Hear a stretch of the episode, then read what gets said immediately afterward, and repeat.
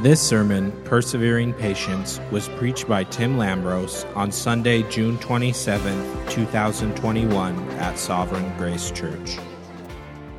Let's stand now and let's read verses 7 through 11 from James chapter 5. Starting in verse 7 Be patient, therefore, brothers, until the coming of the Lord.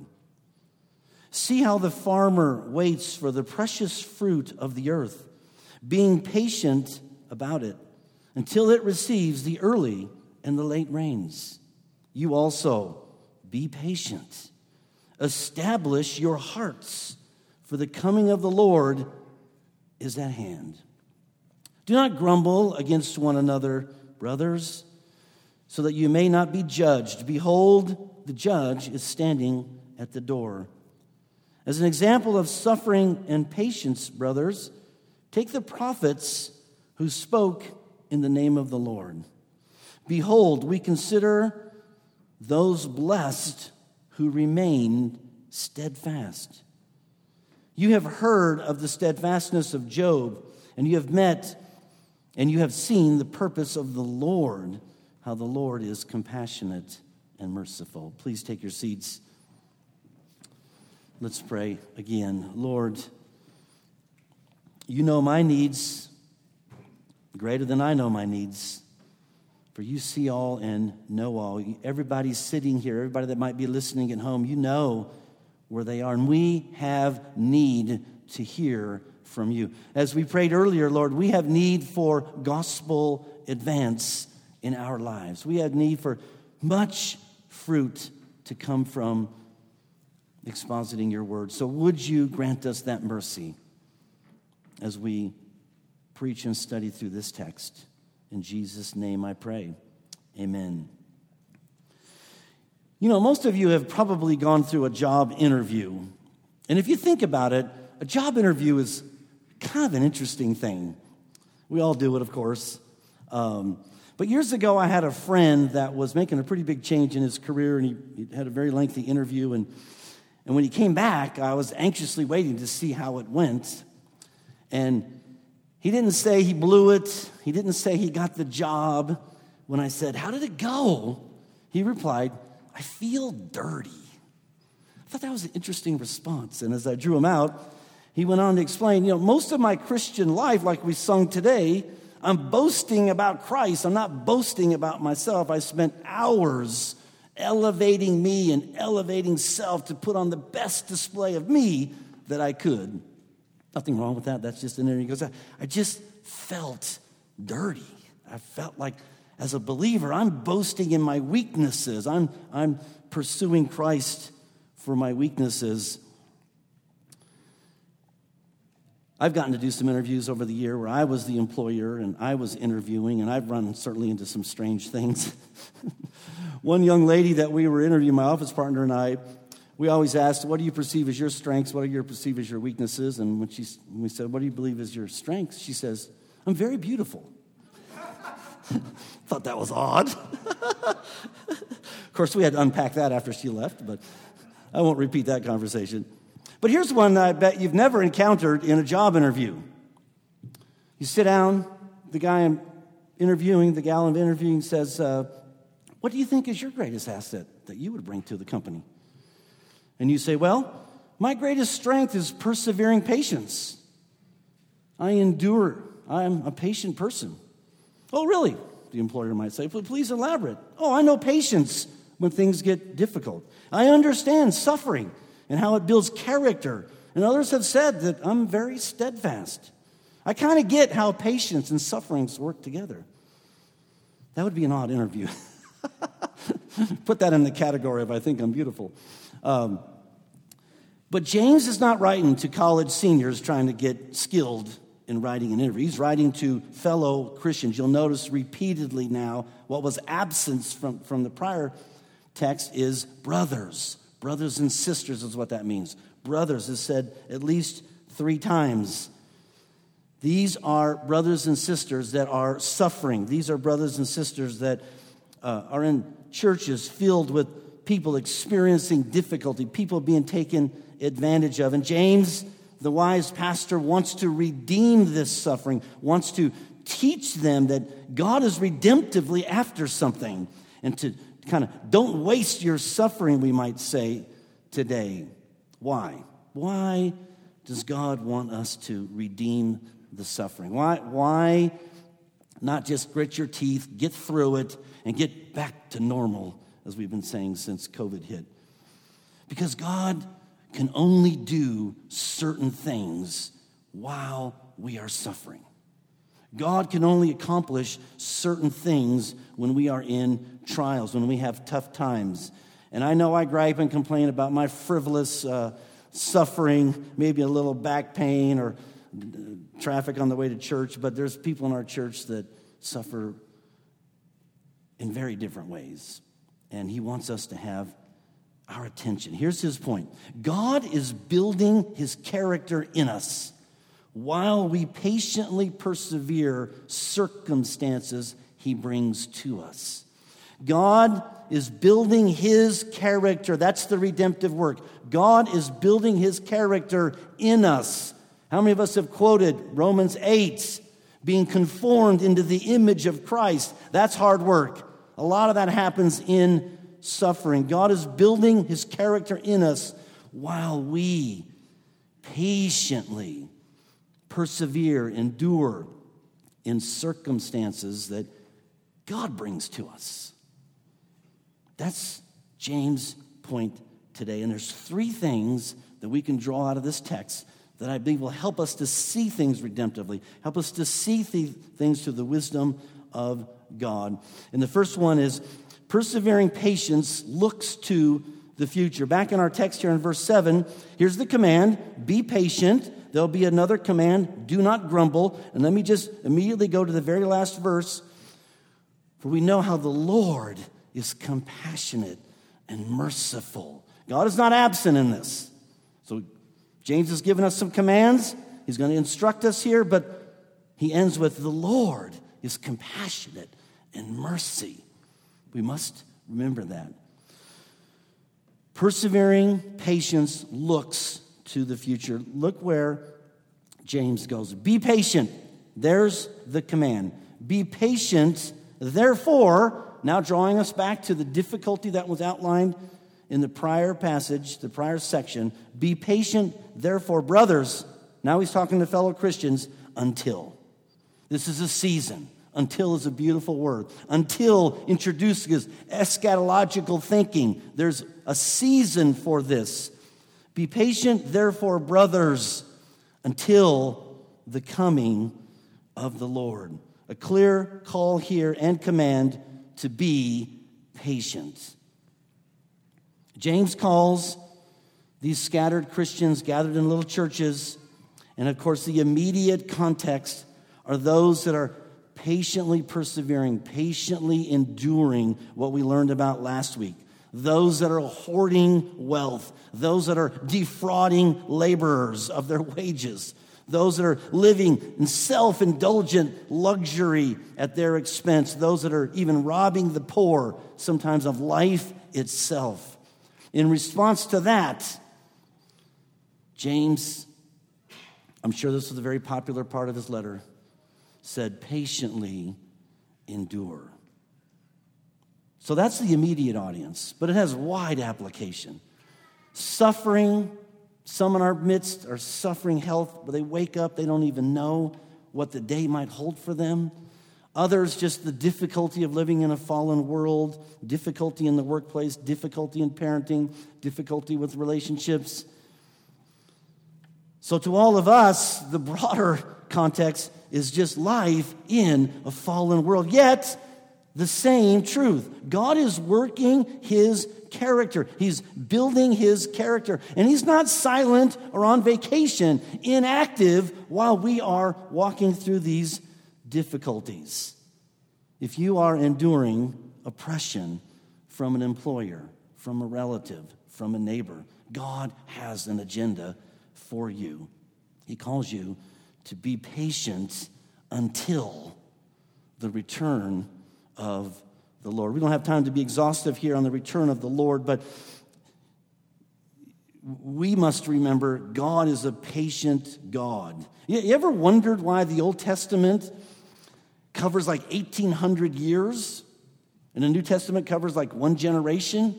See, only in the New Testament do we get to see God's patience, that aspect of his character, over and over again. He called Abram to leave everything he knew, all of his social security, all of his secure, uh, everything that was secure for him, and to go to a land that wasn't even named.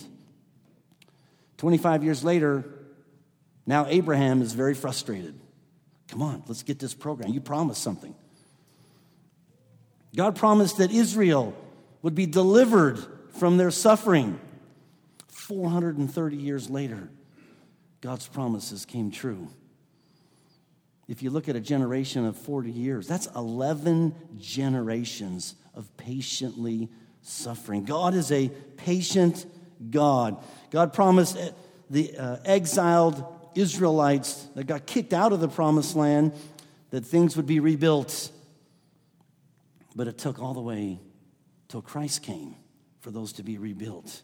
So God is patient and God is building his character in us. God wants his people to be marked by patient perseverance. I wish I had a more popular topic to bring you, but that's what the Word of God is teaching us today. How do we do that? We look to the future, is the first comfort, the first insight that James gives us until the coming of the Lord. Well, what is that? We don't have time to be exhaustive, but if you read Matthew 24 and 25, you can walk away with some key things here. One, Nobody knows the day or hour of the coming of the Lord. Two, he's going to come back with a host of angels. His return will be visible and unmistakable. It won't be like maybe we saw a UFO. No, this will be visible and unmistakable. Very clear in Scripture. The coming of the Lord, third, brings final judgment to mankind. All the accounts will be reconciled. And fourthly, the coming of the Lord will bring joy and blessing to all those who have put their trust and eternally in his presence for all believers. But back to this God is a patient God. 2 Peter 3 8. Peter adds this, but do not overlook this one fact, beloved, that with the Lord one day as is as a thousand years, and a thousand years as one day. Our puny little brains can't fathom that. But we are to live in a way that we expect this truth, this reality that He's coming, and yet know that He is a patient, patient God. So this is for a season until the coming of the Lord. And then to reinforce the point, James here goes to the farmer and uses him as an illustration. See how the farmer waits for the precious fruit of the earth, being patient about it until it receives the early and the late rains. An agrarian culture, they would have immediately got it. Today it'd be like, oh yeah, it's like when you go on Facebook, or it's like when you email, but they just would have got it. Farmers worked hard. Back then, there were no John Deere tractors, there were no big yellow Tonka truck kind of equipment. Uh, they worked hard. They planted in the fall. The early rains in that, in that desert area usually came in the fall, and that's what got the crop going. The later rains came in December, January, and that's what matured the crop. No matter how hard the farmer worked, he absolutely was dependent and had to be patient on the one ingredient that would make it happen rain. So it's a great illustration because they patiently waited on the Lord, or nothing was going to happen. So the church here could relate to a farmer persevering and patient, enduring and patient for something that absolutely God was in control, and it's no different for you and I. He says then in verse 8, You also be patient. He repeats the command. You also be patient. And then he says something interesting establish your hearts for the coming of the Lord is at hand. Paul uses a similar language 1 Thessalonians 3:13 so that he may establish your hearts blameless in holiness before our God and Father at the coming of our Lord Jesus with all the saints. Establish your hearts the, the best way to think about it is when you've got something in the back of a truck that might get moved around and jostled in transit, you tie it down. Establishing your hearts gets these convictions deep into your heart. It's tied down so that you own it. It's not going to be tossed to and fro by every difficulty that comes your way. God is building his character in us. It's only for a season. We don't know what the day of the Lord but God wants to build convictions in our hearts that anchor us, that tie us down, that are established in our lives. So, a couple application questions already. Do you have a conviction about the coming of the Lord that establishes you when oppression comes, when suffering comes, when difficulty comes? Do you have a conviction? Secondly, do you have a conviction that God is at work in your suffering? That makes all the difference. That, that, that's the, uh, uh, what's the line? The, the, the transforming effect of a divine perspective. Right there. God is at work. This difficulty can be my friend. God wants to build character, His character, into my life.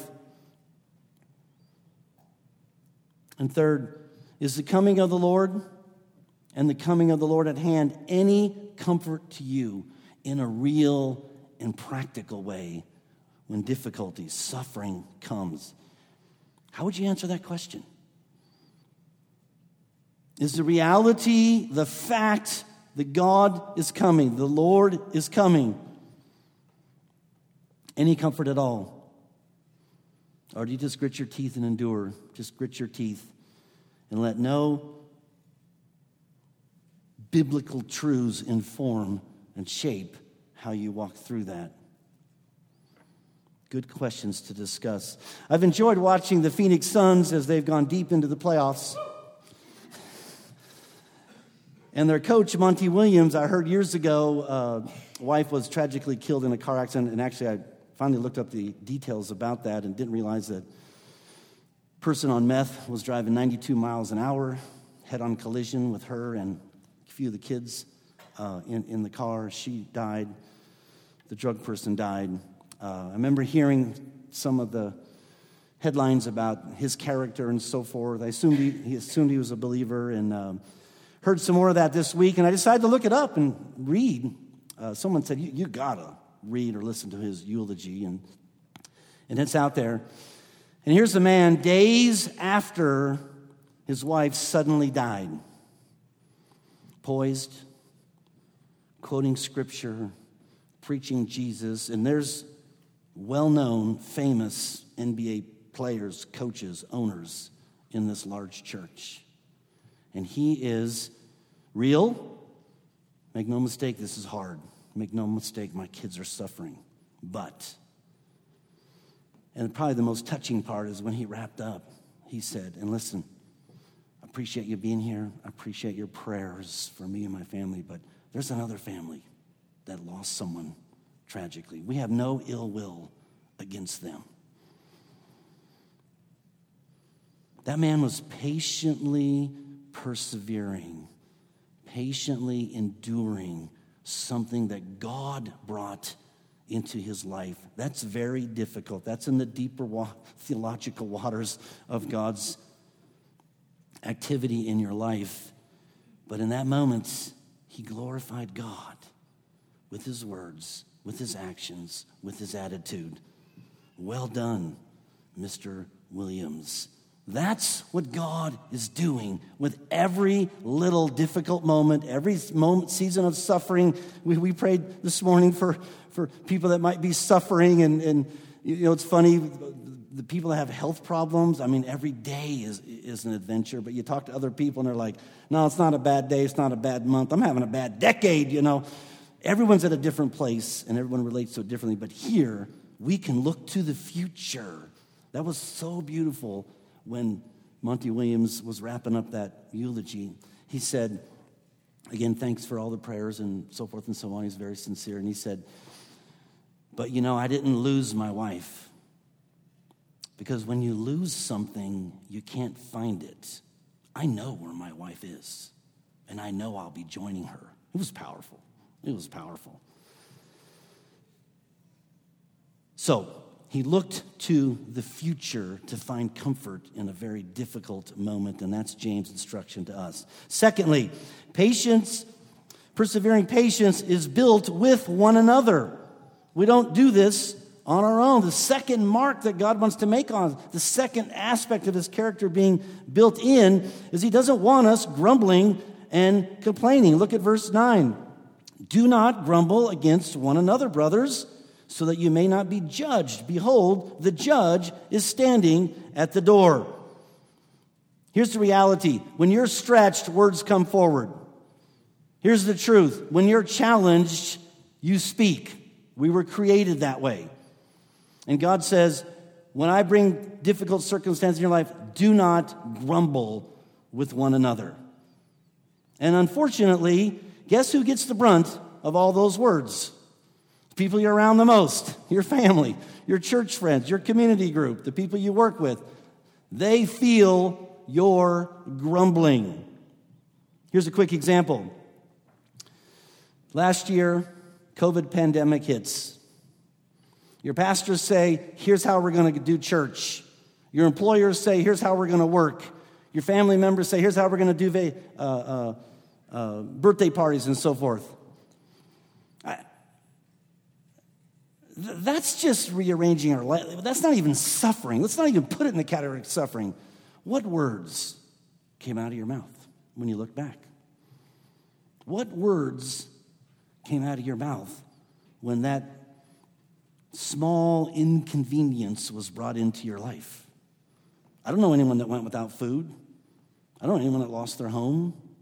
A few people didn't have toilet paper, but you know, that's not the end of the world. So examine yourself. Was I characterized by grumbling to one another with just a little bit of God ordained difficulty brought into my wife? My wife? To my wife? I bring difficulty to her all the time. Into my life? Listen, when it gets tough, grumbling starts to go. And James very wisely says, Don't grumble against one another, brothers, against your Christian friends, against these people that love and are walking together life with you. And so God's going to use these moments to build his character in you. And I want to borrow some truths from Paul Tripp it's in most of his materials because this is a great truth to remember. Listen, Monty Williams wasn't an immature believer that just miraculously had a mature moment. I don't know the inside story, but there were probably hundreds, if not thousands, of times that God built what you see on a YouTube video into his life. You're not going to go away to a weekend conference up on the mountain and have a mountaintop experience with God and completely get patient perseverance, enduring patience. No, God builds it in 10,000 little moments, as Mr. Tripp likes to say. The little moments of your life are profoundly important precisely because they're moments that happen to be the address where you live. Did you catch that? custom fitted moments for God to build his character into you. Think about it this way the character of any person's life is not shaped by two or three grand big moments of life. A person's character is formed in 10,000 little mundane moments of everyday life. It is the character that is formed in those little moments of life that determines how you think and respond in the big few moments of life that you encounter. Pay attention, church. God is working in your life now for probably some difficulty down the road. Don't waste your redemptive moments. Don't grumble with one another, which would be the biggest sign that you're wasting your redemptive moments. Work with, uh, work with me. Look, turn with me to back to uh, James chapter 1. This is similarly close to what we learned in James chapter 1. Look at verse 2. Count it all joy, my brothers, when you meet trials of various kinds. You know how you can interpret that? Count it all joy, my brothers, when God brings 10,000 little moments of trial. When God brings, you fill in the blank. What is your trial today? What is tempting you to grumble against one another? That's what we see throughout Scripture. Here's a few more. Do a little Bible study on this. Start with James, go re listen to those sermons, and then look up Titus 2 11 through 14. Listen to how Paul writes to Titus, the pastor of the church. For the grace of God has appeared, bringing salvation for all people, training us.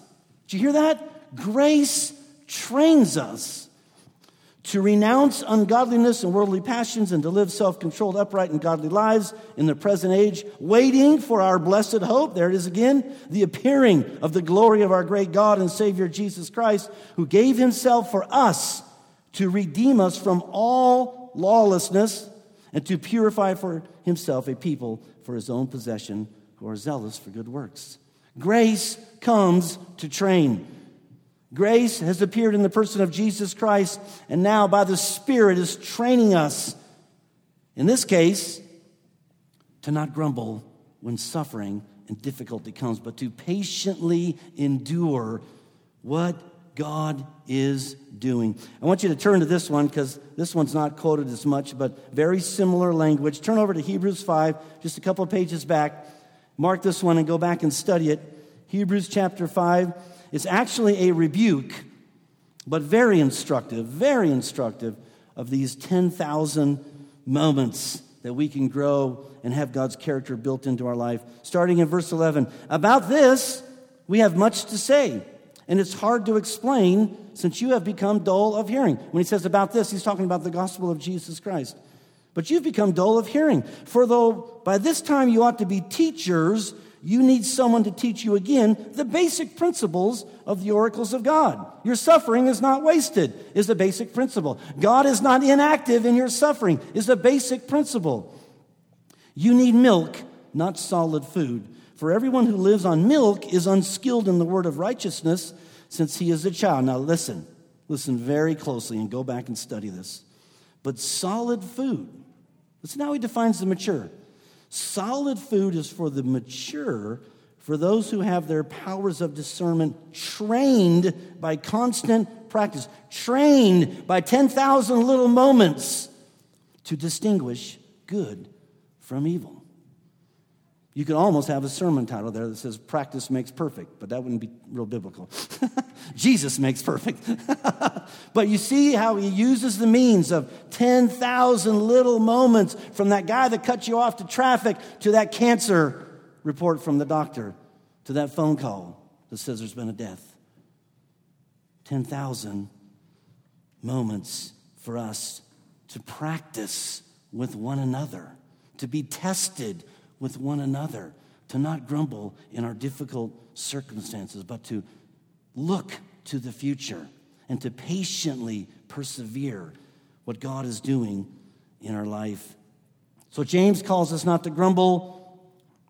I'm going to tell you about a great article that I want you to do for homework and possibly for community group, but here's a, here's a little gem from this article Grumbling, a look at a little sin. God will cast us into situations where there's no hope for us, but to trust Him, where we're beyond our strength and wisdom.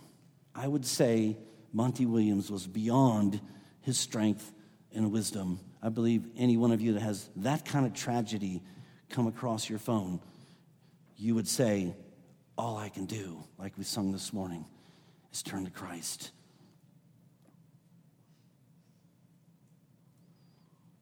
But we have inspiration. We have inspiration to patiently persevere. We have inspiration beyond just looking for the coming return because we only have to look to our Savior. We only have to look to our Savior to have that transforming perspective of a divine perspective. Isaiah 53 7. He was oppressed. Jewish Christians, you oppressed from your employers. Jesus was oppressed, and he was afflicted, yet he opened not his mouth. Like a lamb that is led to the slaughter, like a sheep that before it shears is silent, so he opened not his mouth. Listen, church, Jesus is prophesied 700 years ahead, not because he's a great example, because there's power when we're identified with Jesus Christ. When you are born again and you are enter into the identity with Jesus Christ, when God, when, when God regenerates your heart and gives you life, that power, the power that Jesus Christ walked in, is now available to us because of what Christ has done. We do have the tools. However imperfectly we walk through this, to grow and to, to have grace come and rescue us from those moments that we want to grumble and complain. Just add this to go and review another time Hebrews 12, 3 through 7. Consider him.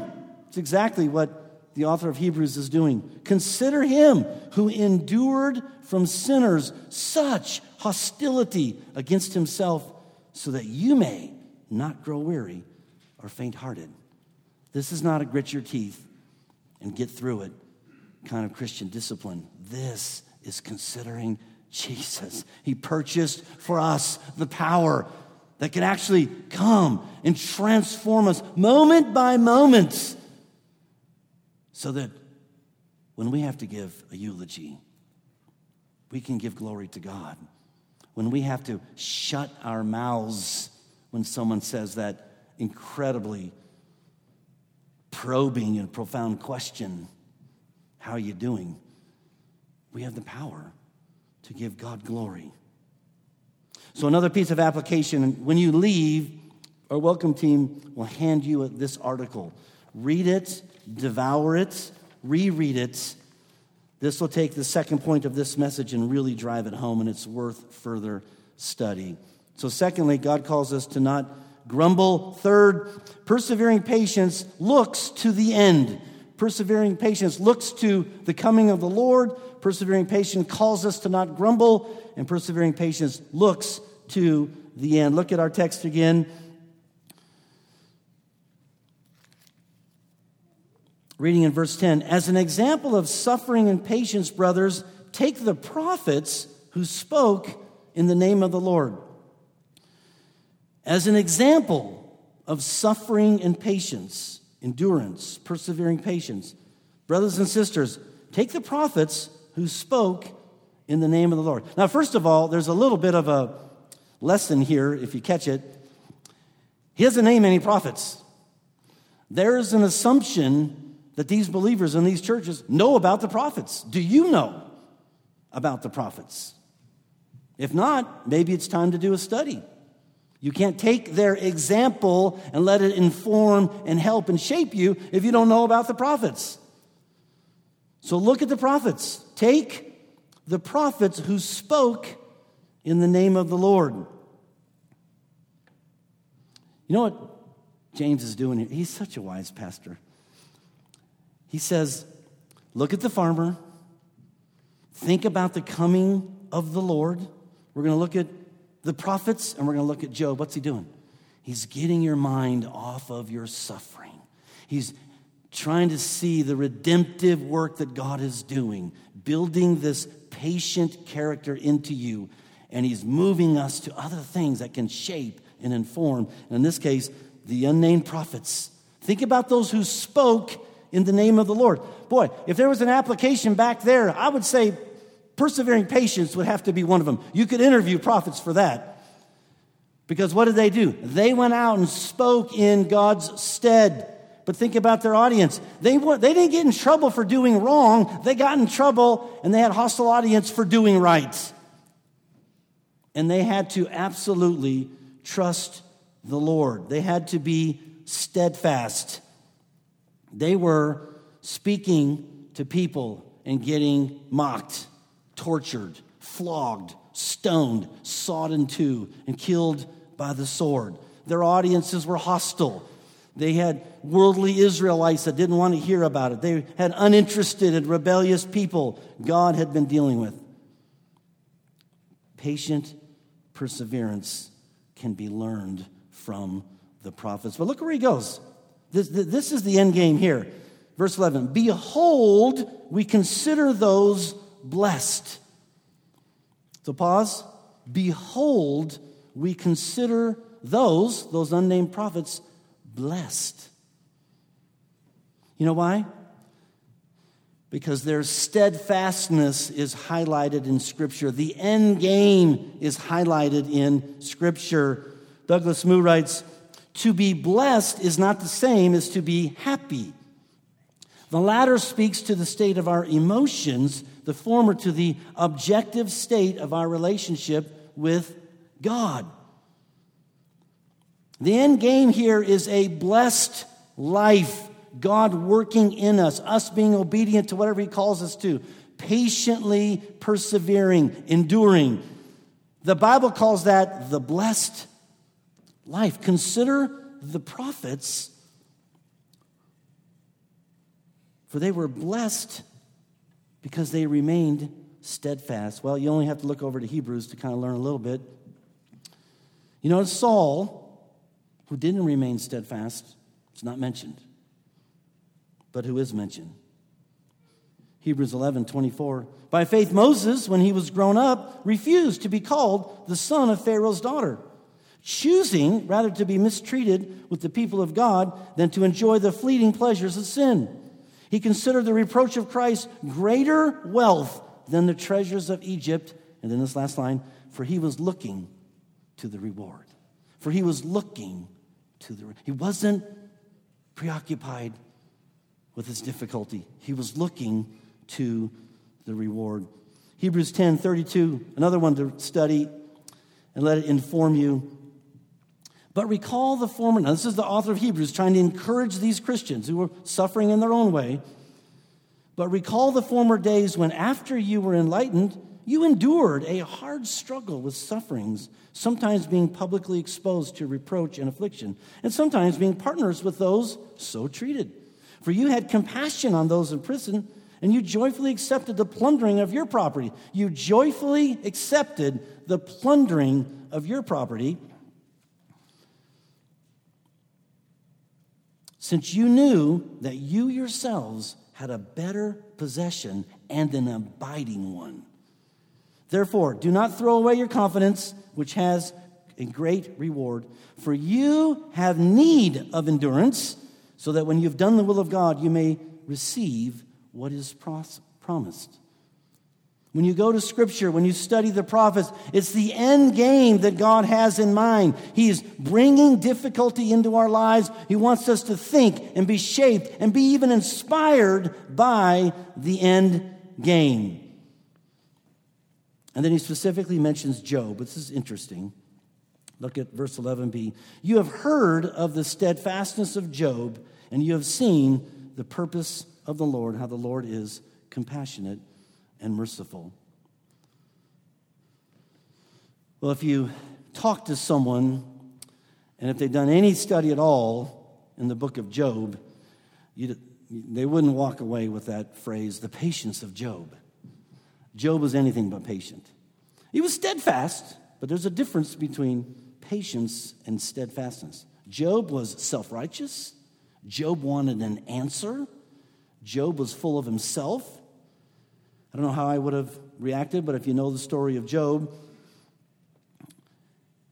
he had four different announcements come one after another that took away all his wealth, all his kids, all his grandkids. The only thing it didn't take away his wife. She wasn't much help. We call that a bad day. That's a bad day. And Job self righteously demanded an answer. And most people, myself included, when you think about that story, how did it end? What was the end game? Right? If you're like me, most people go, well, man, God was faithful.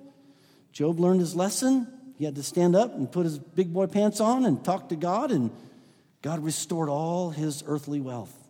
I'd submit to you that God was after something more important than earthly wealth.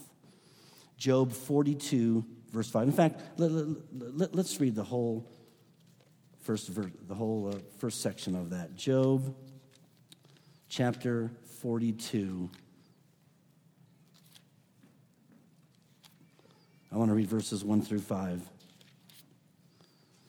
So Job's interacting with God now. God told him to put his man pants on. Now Job speaks. Then Job answered the Lord and said, I know you can do all things and that no purpose of yours can be thwarted.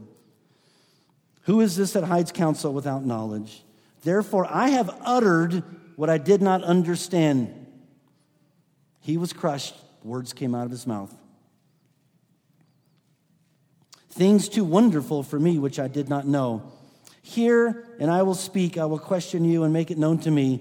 And look at verse 5. This, I believe, would be God's chief purpose. I had heard of you by the learning of the ear, but now my eye sees you. Job, in God's redemptive purposes, grew in understanding who God was. That's the end game for Job. That's God building his character into Job with very difficult suffering. But that's encouraging and inspiring for us because the God of Jacob, Jacob, the God of Jacob is the God of us. The God that, that brought Jacob, uh, Job to it to me, James, to an end is the same God that will show us the end if we patiently endure with this biblical mindset. And then he ends with God's character, the Lord is compassionate and merciful, again, reminding us we're not on our own doing this. God sent his son. There's great inspiration and there's great redemptive gems in understanding that God has purpose in every aspect of our difficulty. And if that isn't enough, the prophets and Job the ultimate end game is Revelation 21. We know what the end game will be like. We know where all this is heading. It is a fact. It is a reality that should be shaping, should be helping us. That's what Jesus came to die on a cross for, so he could ultimately return and take us with him. That's where this all goes.